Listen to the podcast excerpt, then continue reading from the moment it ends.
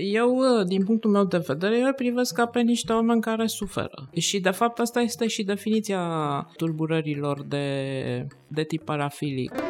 Eu sunt Dana. Iar eu sunt Răzvan.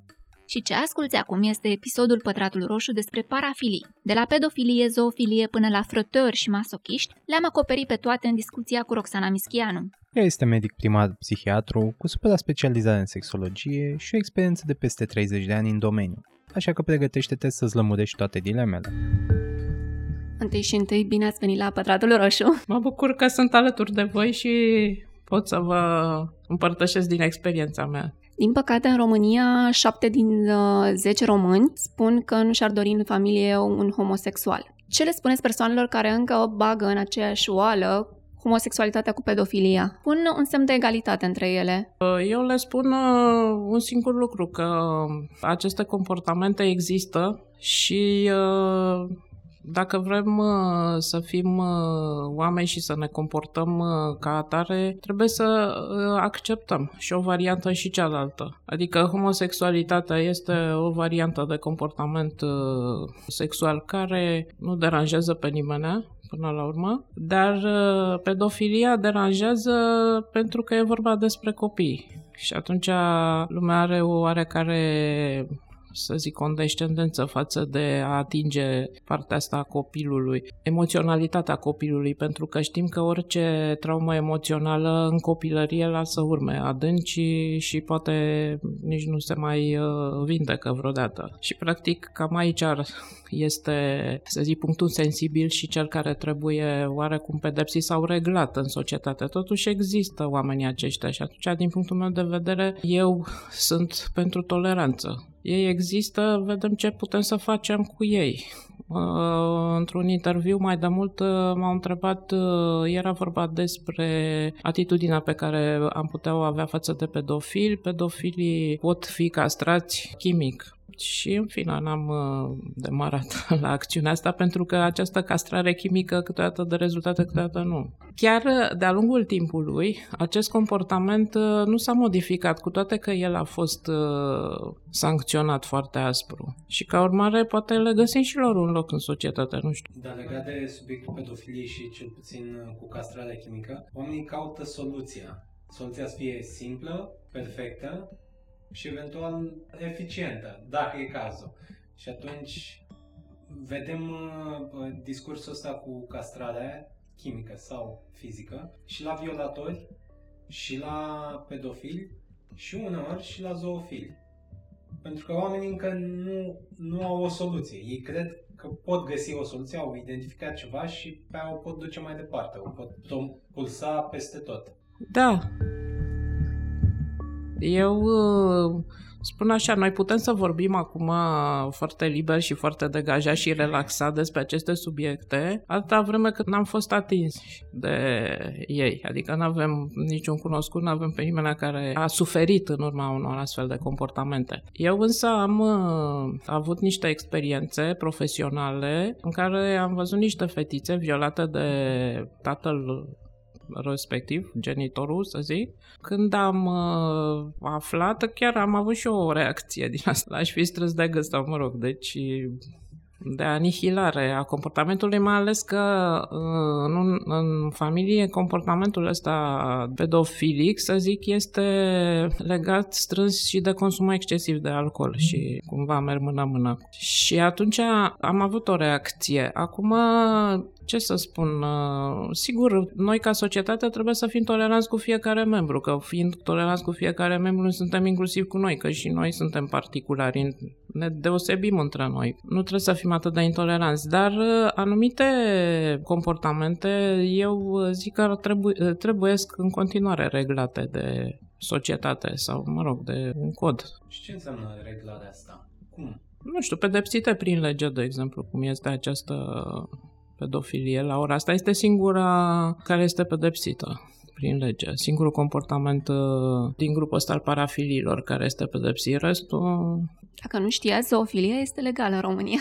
Mă rog, nu e pedepsită. Nu este pedepsită, da. Bine, poate o să apară Asociația pentru Drepturile Animalelor și atunci o să fie și acolo o problemă, nu știu. Cum se va dezvolta ideea asta ulterior. Acum vedeți că oamenii au uh, înaintează în idei. Dacă îi lași liber să gândească, ajung în diverse direcții. Deci nu m-ar mira ca să apară și zoofilia pedepsită. În ceea ce privește pedofilia, de ce este greu, de exemplu, să facem un portret robot al pedofilului?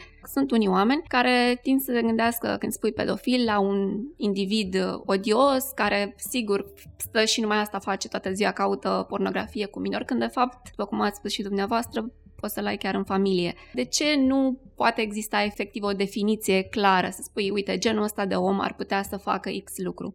Eu nu sunt foarte de acord cu portretele astea robot, pentru că nu totdeauna aceste portrete robot uh, au și uh, o finalitate. Deci nu poți să-i categorisești, să etichetezi, tu faci parte din categoria asta, tu faci parte, că ajungem iarăși la intoleranță. Parafilia e definită ca o tulburare care are ca schimbarea obiectului sexual. Adică uh, starea de excitație apare la alți stimuli sexuali, de exemplu la pedofil, la copii. Până 12 ani este definiția clasică. E în regulă să fixăm astfel de vârste? Adică e clar că 5-6 ani, 10 ani, clar pedofilie.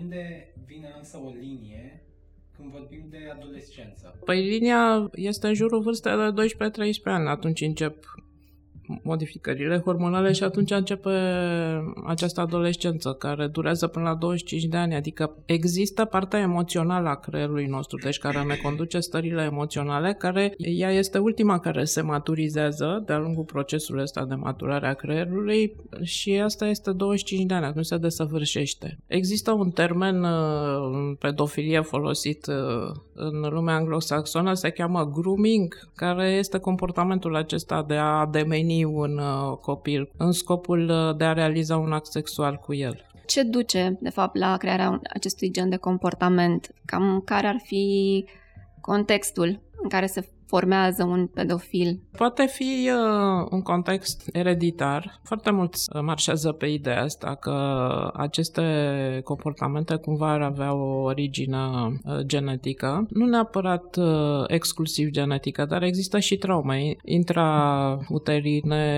în timpul nașterii, post-naștere, care pot uh, leza anumite zone, anumite, anumiți neuroni legați de acest tip de comportament și atunci apare, se dezvoltă comportamentul ăsta. Fie sunt uh, persoane care au fost abuzate emoțional în copilărie și atunci și-au uh, deturnat uh, preferințele sau excitația sexuală, fie că provin din familii dezorganizate, fie că nu au primit o educație destul de strictă și au fost așa lăsați la întâmplare. Poate să fie și în zona de exhibiționism, de a trăi viața un pic mai extrem? Da, poate să fie și lucrul acesta, dar asta ă, tot în urma unor traume. De-aia v-am și ă, adus în discuție cât ă, timp ia creierului, părția asta emoțională a creierului să se maturizeze, deci cumva să-și formeze acolo circuitele care să ne ajute să funcționăm ulterior. Și practic orice eveniment se întâmplă în perioada asta, există posibilitatea să lase o leziune, o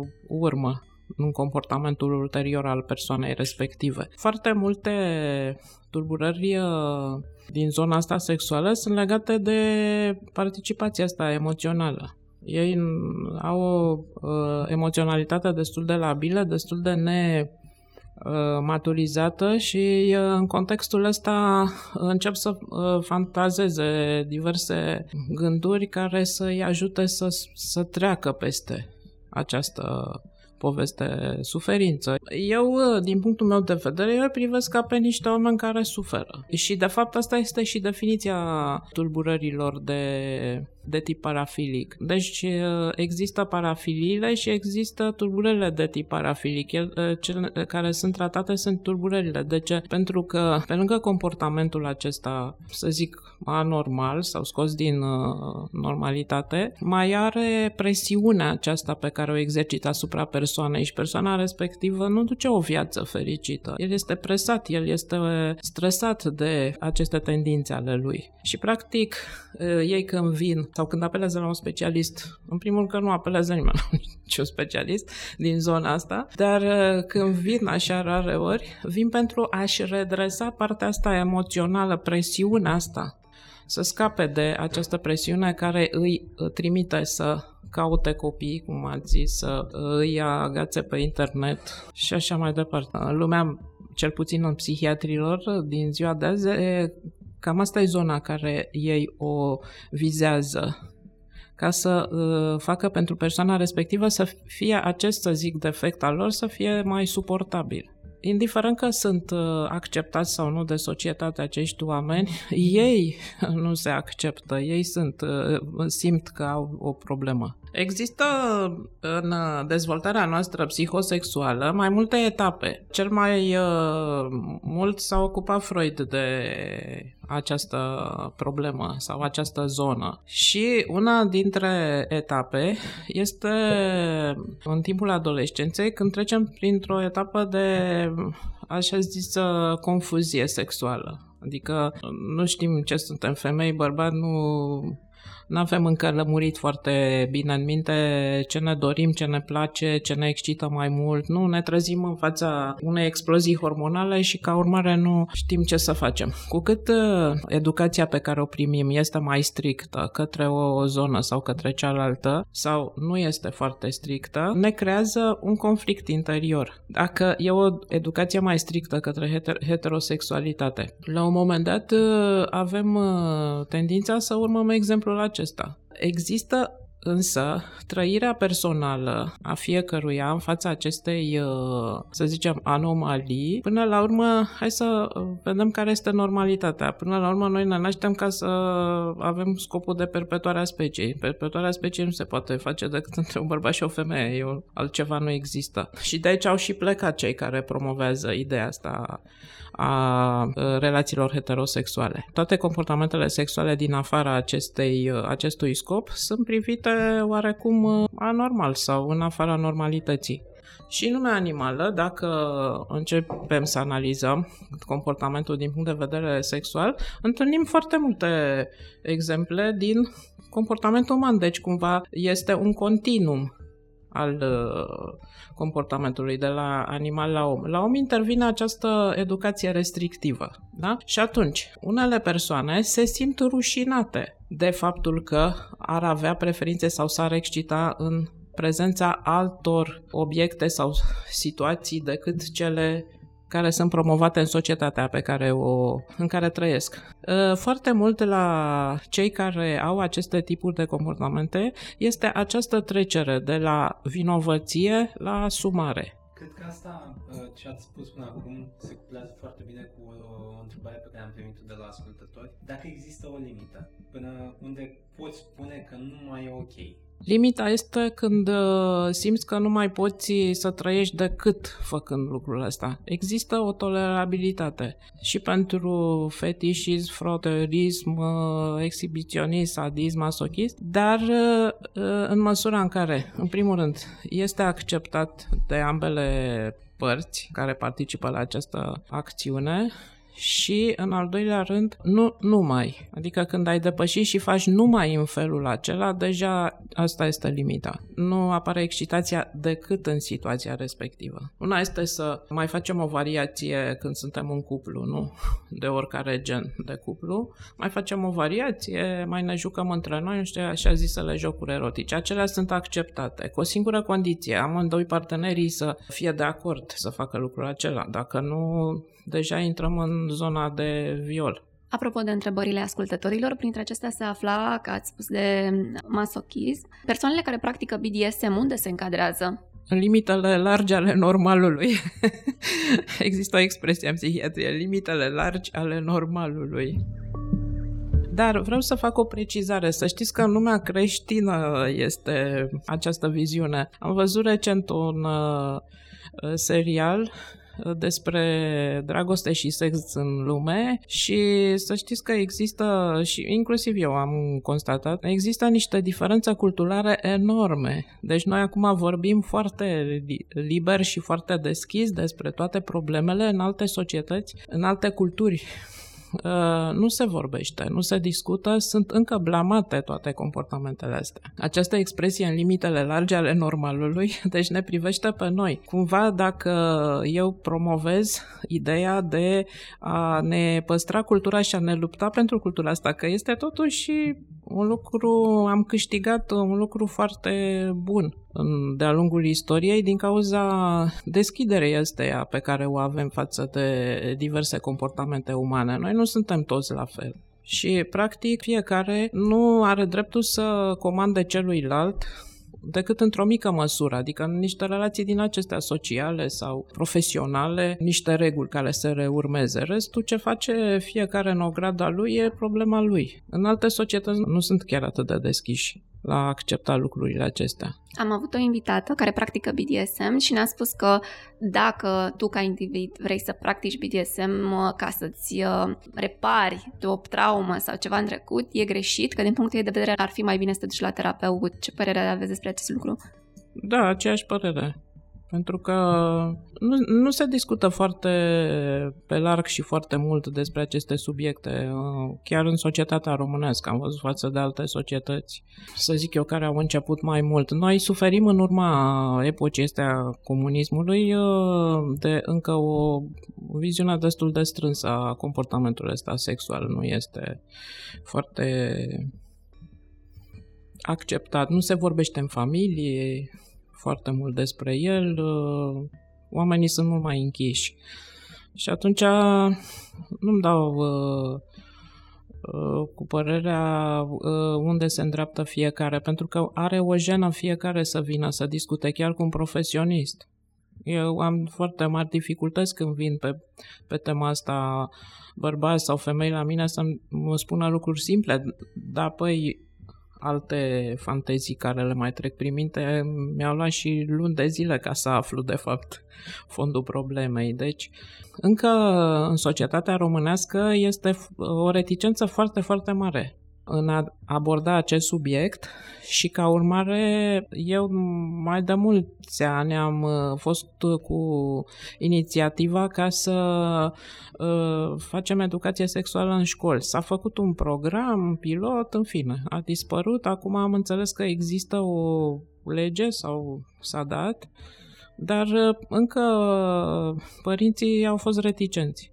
Să zicem că la oraș e rezolvi părinții își dau acordul, poate sunt mai deschiși, mai... Ce facem să la, în provincie, în uh, comunități cât de cât uh, rurale? Acolo conservatorismul e la un nivel destul de ridicat și riști să ajungi să nu faci nicio educație. Deși noi avem niște mituri cum că ei ar fi foarte constrânși în comportament.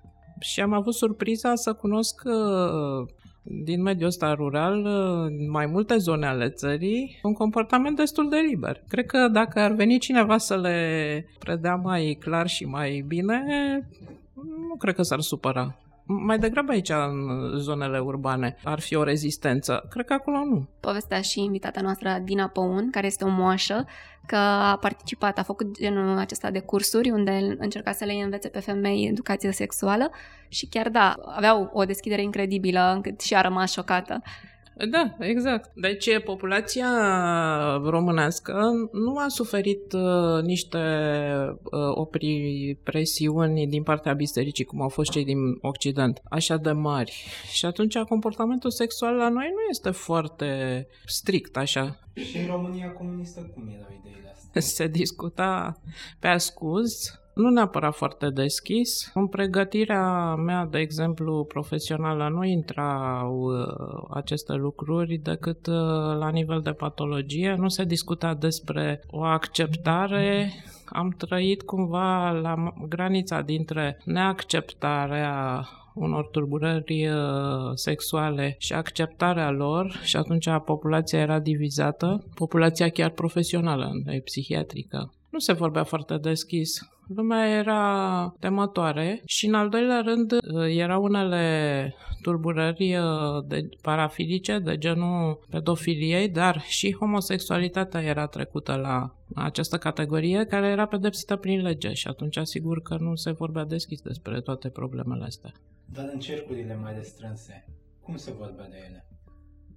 În cercurile mai restrânse se vorbea liber, pentru că orice societate care are și o grupare, să zic, sau un procent de populație care e deschisă la experiențe, e deschisă la a tolera pe celălalt mai bine decât înainte. Era cumva și un protest împotriva comuniștii, ne țineau foarte strâși la gândire și asta era ca un fel de protest, o manifestare de protest, că erau și, se făcea și sex în grup. Cumva am avut contact cu niște persoane care fuseseră tocmai prinse, pentru că era interzis, dar și acum este interzis cu propagarea pornografiei. Ei așa erau acuzați, dar de fapt uh, făceau sex în grup și cumva uh, erau uh, cuprinse în acele cercuri persoane din oarecum elitele zonei respective a orașului, a securiști,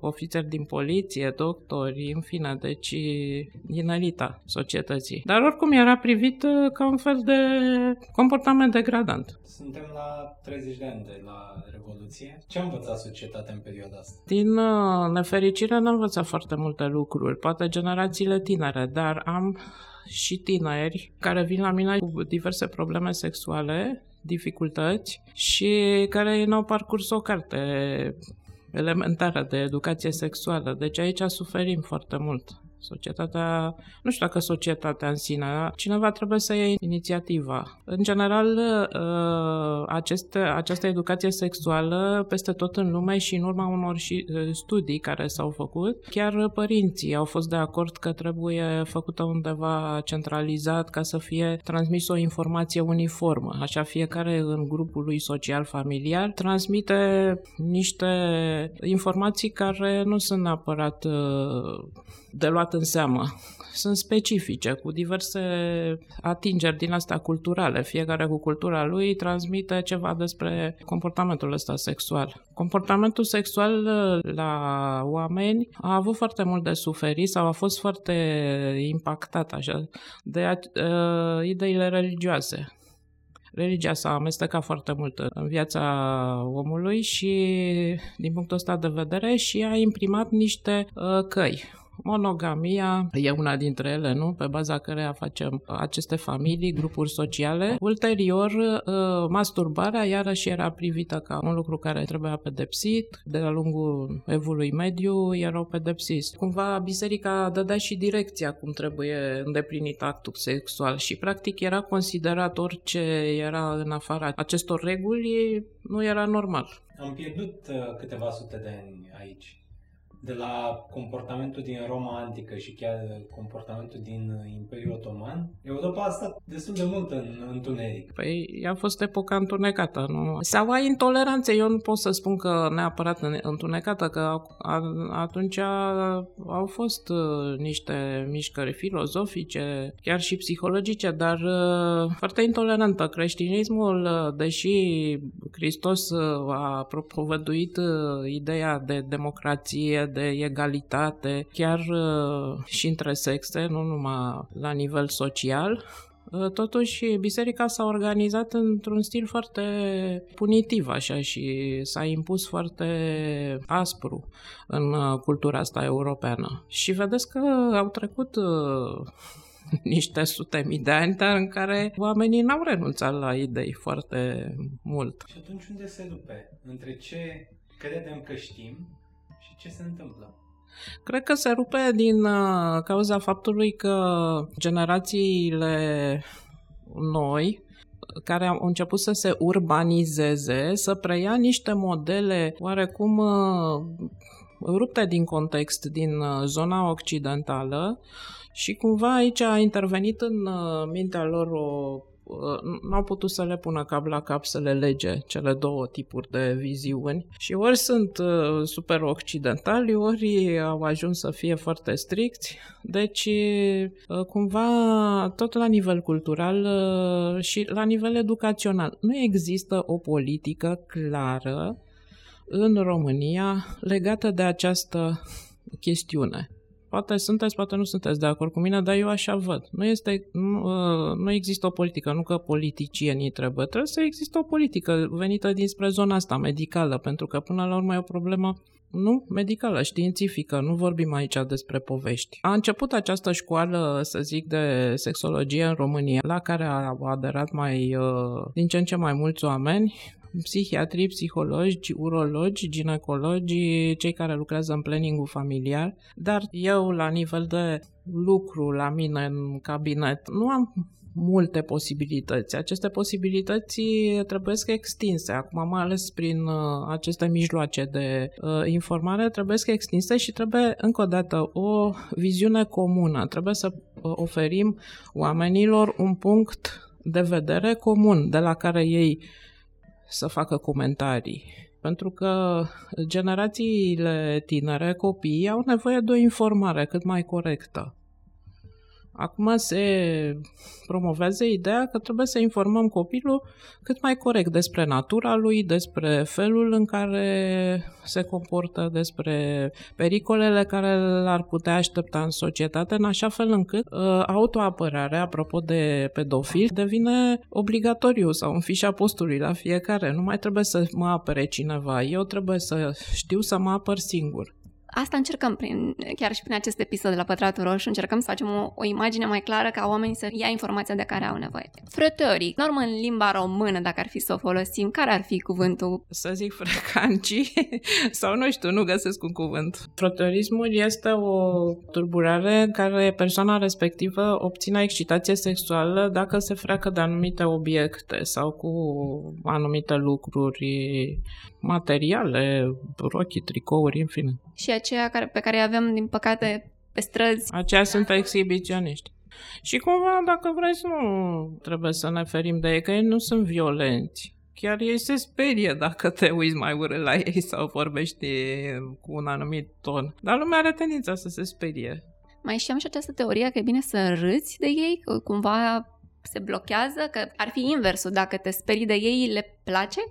Da, e ca și un viol, nu? Că există violul, iarăși este bine să se discutăm despre viol, deși nu intră la parafilii. Deci este un act sexual forțat sau neacceptat de una din părți și care produce lezări ale persoanei respective. Ei, violul în uh, culturile astea primitive era privit uh, ca o chestie de mare clasă, ca să zic. Deci, în uh, societățile primitive mai apropiate de zona asta animalică. Acum este privit la modul că se pedepsește prin lege până la urmă. De ce? Pentru că persoana respectivă îi produci leziuni. Și nu contează că îi produci leziuni că îl împuști, că cu armă albă sau uh, printr-un act sexual forțat. Deci, cumva, intră în categoria asta violul. Am produs o leziune, am lezat persoana respectivă. Fie că leziunea e fizică, că de obicei este și fizică, că fiind forțată, atunci apar și leziuni din acestea fizice, dar uh, sunt și leziuni emoționale care sunt și mai persistente și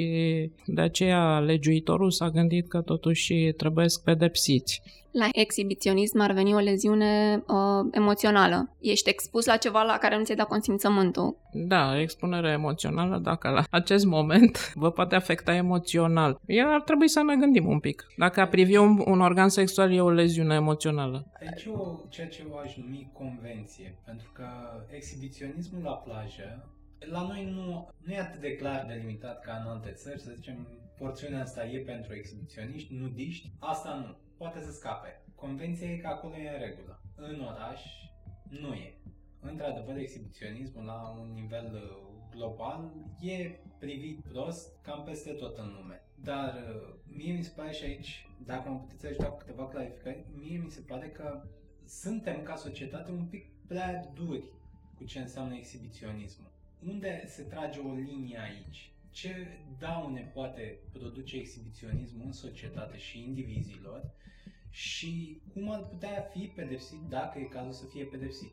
Prin lege, prin uh, consiliere, prin public shaming. Exhibiționiștii nu aduc nicio lezare, de aia nici nu este foarte clar pedepsit. Este pedepsit în momentul în care te atinge într-un fel. Chiar am avut un caz de genul acesta, care un exhibiționist uh, care a avut în vizor două femei, dar mă rog, le-a ridicat fusta, în fine. În momentul în care el uh, este undeva într-o zonă din afara și nu mi-aduce mie nicio leziune, nici contact, nici hărțuire, nici nimic, atunci nu are cum să te lezeze. Asta vă spun. Gândiți-vă că de ce ne-ar leza emoțional că văd o persoană dezbrăcată sau, mă rog, îi văd organele sexuale. Dacă acest exhibiționism este practicat, să zic, față de o anumită persoană, atunci da, devine hărțuire și de altfel Întâmplător, da, am, am și un astfel de exemplar care a fost pedepsit pe tema asta pentru că se ducea la o anumită femeie și aia până la urmă l-a reclamat. Dar dacă e pentru, uh, dacă e față de un grup de persoane, constant, un liceu sau grupul e uh, o categorie profesională? E mai greu de dovedit. De ce? Pentru că uh, eventual trebuie să să le unești, să unești persoanele respective și să-și declare lezarea asta, că sunt, se simt hărțuite. Dar există și această teorie, mereu când vorbim des, despre exhibiționism, mai ales pe baza poveștilor pe care le știu de la multe fete, e mereu această um, etichetă că e un om al străzii, că este un, un om care a scăpat poate de la Obregea și uh, e lăsat pe drumuri de familia lui. Când de fapt ei pot fi și oameni uh, chiar nelită, să spunem, sau oameni care au acasă familii și practică treaba asta. Mai rar. Dar se întâmplă. Nu am cunoștință de așa ceva. Cum că ei ar duce o viață normală și din când în când uh, ies pe stradă. Cumva ei uh, așa se hrănesc. Sau mă rog, asta face parte din uh, ceea ce tratez eu. Deci v-am spus încă o dată, este diferența dintre hai să mai fac și eu o chestie ca să mă mai, mai îmi îmbunătățesc starea de excitație, știi? Și alta este când o faci numai așa deci nu mai așa obții excitație sexuală și atunci n-am cum să spun că persoana respectivă duce o viață normală, pentru că nu duce o viață normală și nu e numai un moft. Și care ar fi sursa atunci? De la ce a pornit? Păi exact ce am spus, ereditate, uh, leziuni uh, emoționale sau leziuni ale creierului, uh, astea sunt neglijate. Consum de substanțe psihoactive, cum a zis de la obregia sau drogurile, care sunt acum la modă foarte mult, alcoolul, iarăși care e drogul românului, deci consum excesiv vorbesc. Tot ce poate afecta creierul. Vreau să ne delimităm foarte mult de aceste mituri, că sunt, uh, nu știu de unde vin comportamentele astea, de undeva din uh, aer. Nu, nu sunt uh, nici naravuri, sunt niște consecințe are unor leziuni chimice la nivelul, deocamdată chimice depistate, la nivelul creierului. Deci creierul nu funcționează cum trebuie. Nu funcționează în sensul de a-și putea cenzura aceste comportamente și a uh, inventa unele care să ajute persoana respectivă, pentru că, încă o dată, aceste persoane sunt niște persoane suferinde. Noi nu, eu personal sau ca profesionist nu pot să le privesc altfel. Deci un tratament medicamentos ar putea să-l ajute? Mai mult sau mai puțin. Necrofilia. Ați avut cazuri sau știți? Nu, n-am avut cazuri și nici nu știu. Zoofilia am avut, dar necrofilia nu.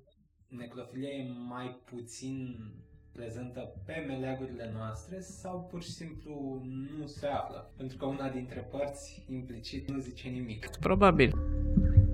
Nu există o statistică clară că nu s-a apucat nimeni să facă. În general se fac statistici și studii în momentul în care ai un uh, aflux de persoane cu problema respectivă, în care tulburarea respectivă, cum ați zis, deranjează societatea și așa mai departe și oamenii care se ocupă de problemă încep să aprofundeze subiectul respectiv mai mult.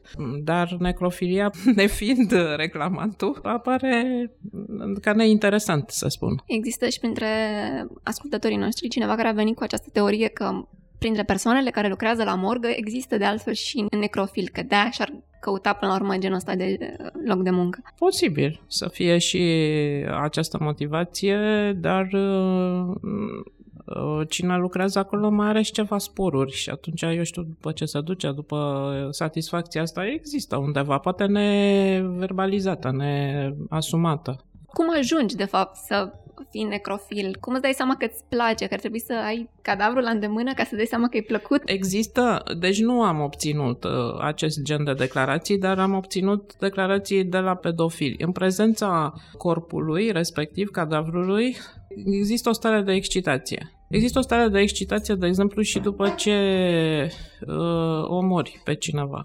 Cumva, dacă vreți, comportamentele astea agresiv cu sexual au, sunt așa oarecum de aceeași parte. Deci și comportamentul sexual are o zonă, o latură lui agresivă și atunci probabil că nu se mai creează o delimitare clară în creier între agresivitate și comportament sexual. E difuz așa, e o graniță care glisează și practic se pot atinge. Și de multe ori uh, acești criminali în serie sau uh, crimele se fac și pe fondul ăsta de a obține o stare de excitație. E legat, dacă vreți, acum că tot uh, suntem la parafilii sau la turbulări parafilice, sadismul. Pe vremea când am învățat eu despre această problemă, exista o două definiții, micul sadism și marele sadism. Și în micul sadism era obținerea excitației sexuale prin a produce leziuni sau a chinui partenerul, iar marele sadism era cu terminarea cu exitus, adică excitația maximă era când persoana respectivă murea. Deci, cumva aici trebuie să existe totuși o delimitare mai bună și să fie pe pedepsită mai aspru sadismul și masochismul la fel. Acum este privit uh, tulburarea de tip sadic, tulburarea de tip masochist, e destul de fluid așa, adică până unde merge masochismul, până unde mergi cu sadismul. Probabil aici intră povestea cu uh, acel cuvânt pe care îl folosesc în... și o stabilire... Da, niște limite. Dar asta ține la fel de oamenii care practică. Îl practică, da. Da, însă dacă îți dai consimțământul și după aia te vezi că ești omorât sau asta... Dar să vedem zoofilii cum sunt. Că ați spus că ați lucrat. Totuși, pat mai prezenți în România. Da, cred că sunt mult mai prezenți decât uh, îi vedem noi sau că se adresează. Aici am avut parte de câțiva, cumva aduși uh, de familie, pentru că fusese prinși în fapt. În alte culturi am văzut că e încurajată zoofilia. Păi, neavând uh, partenere sau uh, fi, uh, ducând o viață de nomazi, așa, nu vreau acum ca să incriminez anumite societăți, pentru că, v-am spus, ele sunt în general, practica asta cu zoofilia este în anumite culturi din astea care au niște cutume și nu se pot abate de la ele. Sau în societățile astea de nomazi. Mai există și societăți de nomazi în, pe lume și atunci ei se alimentează din animale, au turme de diverse animale și cumva concubinează cu ele, că până la urmă se creează o relație m-am văzut eu deci la masa ăștia care e, e noaptea ca să nu mă vină lei să le mănânce animalele, uh, vitele, caprele, nu știu ce, le țineau în mijlocul satului, satul fiind uh, niște colibe așa de jur împrejur așezate în cerc și astea dormeau acolo. Și era un miros mai pregnant. Și mi-e imposibil să cred că ei nu practică și acest tip de relaționare. Deci... Dar dată fiind relația românilor cu transhumanța, și având și Miorița, drept exemplu, am putea identifica astfel de motive folclorice, motive populare trimiteri? Există la bărbați. Bărbații sunt uh, mult mai uh, bine coordonați din punct de vedere sexual. Și anume au uh, cei doi centri care le coordonează, centrul erecției și al ejaculării, da? care sunt centri nervoși foarte bine structurați și la impulsul testosteronului ei funcționează și adică bărbații știu mult mai mult mai bine și mai clar ce vor de la uh, o relație sexuală decât femeile. Și în contextul ăsta, Există această explicație și anume că nu contează cum îți satisfaci această nevoie sexuală, nu? Că ești împins într-un fel sau altul de, la, de cei doi centri să, să, să-ți manifesti sexualitatea și atunci nu, nu contează foarte mult cum arată găurica respectivă, că e vagin, că este de la animal. Actul în sine, de fapt, nu se schimbă. Cu cine copulezi, știți? Important e să copulezi, asta e... Nu e un comportament, din punct de vedere, să zic, medical, nu este un comportament deviant al celui care îl practică. Deviant este, nu că el e continuumul lui, el nu face nimic în afara în afară fac cei care sunt uh, parafilicii. De ce? Pentru că ei obțin excitație nu din zona sexuală, ci din zona fantezii, mai mult fantezii. Adică, iarăși ne băgăm într-o zonă care, din punct de vedere, aș vrea puțin oamenii să privească mai deschis toate lucrurile astea. În fond și la urmă, mai atâta vreme când nu mă lezează pe mine ca și individ al societății, de ce mă bag în uh, curtea altuia? Ar veni ideea cealaltă, că animalul este violat, cum își dă consimțământul animalul. Acum intră în discuție Asociația Drepturilor Animalelor și ei să aducă niște argumente de ce n-ar trebui să se producă. Bine, e frumos tot acest avânt așa pentru drepturile animalelor și toate astea. Unele mai oneste, altele un pic prea absurde. Dar Altă curiozitate am. Este întâlnită zoofilia și la femei? Și dacă la bărbați se caracterizează prin uh, centri sexuali, la femei prin ce? Prin fantezii. Femeile trăiesc foarte mult în fantezie, emoționalitate și fantezie și adaptabilitate la ce li se oferă. Da, este și zoofilia este întâlnită și la femei. Și una dintre femeile renumite cu care avea preferințe zoofilice, nu era neapărat exclusiv, a fost Maria Tereza. Dacă mergeți în zona gării, dacă mai mergeți, dacă mai rezistă, e o clădire pe care e. Și sunt niște bazoreliefuri și acolo e o scenă cu cai, deci ea a avut relație cu cai. Deci la Buzești mai, e în degradare, nu se mai vede foarte bine. Sus are niște bazoreliefuri și într-unul din cartușele alea e și scena respectivă. Deci dacă ar fi să tragem o linie, predominant parafilele se întâlnesc la bărbați da, bărbații au și meserii din asta de nomade, mai merg uh, singuri, stau foarte multă vreme singuri și atunci normal că apare tendința asta. Și ca vârste? Păi apare din adolescență, na de când începe să funcționeze din punct de vedere sexual. La zoofilie, cam care uh, ar fi obiectivul sau care sunt curiozitățile voastre în mod special? Dacă este acceptată, dacă nu e acceptată? Nu, acceptarea oricum, cum discutam și la început, e relativă la momentul din societate despre care vorbim.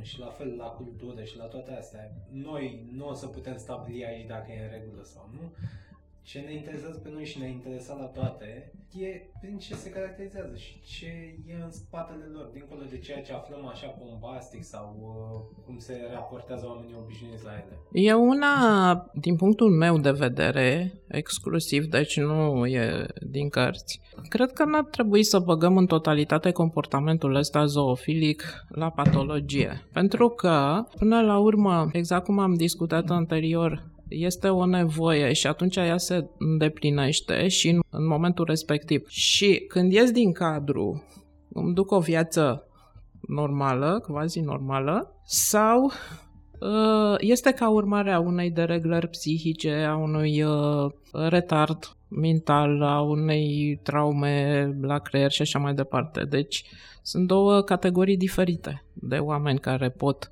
avea acest tip de comportament. Unii care de nevoie, da? Și alții care au această, acest tip de patologie. Acest, această categorie cumva este uh, vizată pentru a urma un tratament. Din păcate nu sunt tratamente specifice pentru acest gen, decât în, pot să ajuta persoana respectivă să nu mai uh, fie presată de comportamentul ăsta, să nu se mai simtă vinovată, să nu mai aibă trăiri din astea foarte puternice. Altceva nu prea.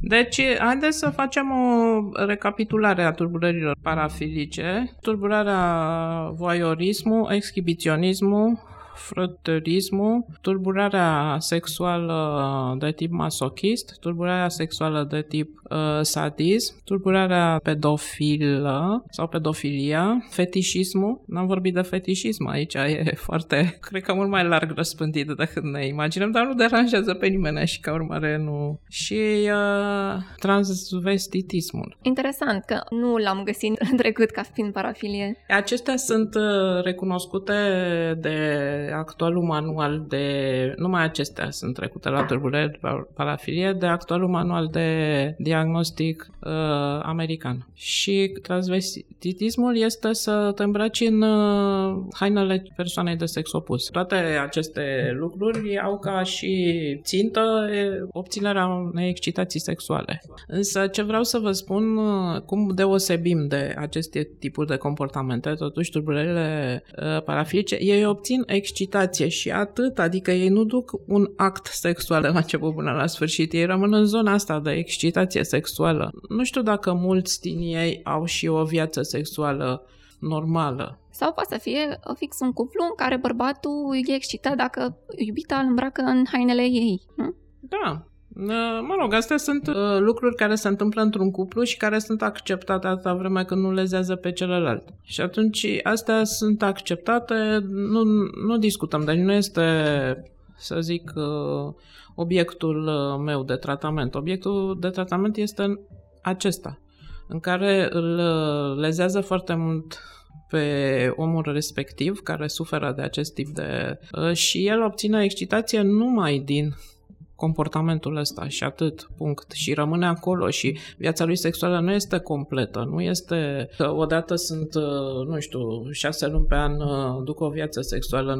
cât de cât normală și din când în când mă apucă fantezia asta, nu se tratează. Deci nu este obiectul tratamentului, da? nu e obiectul patologiei. Ca să să fie clară treaba. Din păcate că nu există niște mijloace de, de diagnosticare foarte clară a acestor tipuri de tratament, se pare că în viitor se va renunța totuși la ca să fie încadrate într-o categorie de, de boală și apar probabil alte denumiri uh, ale acestor tipuri de, de tratamente. Deci poate acum vorbim pe ultima 100 de metri despre parafilii, turbulări parafilice, poate peste 3-4 ani că ei scot cât un manual la vreo 4-5 ani, vom vorbi de altfel de tulburări. O altă problemă care a apărut la ora actuală în lume este transexualitatea, transexualismul.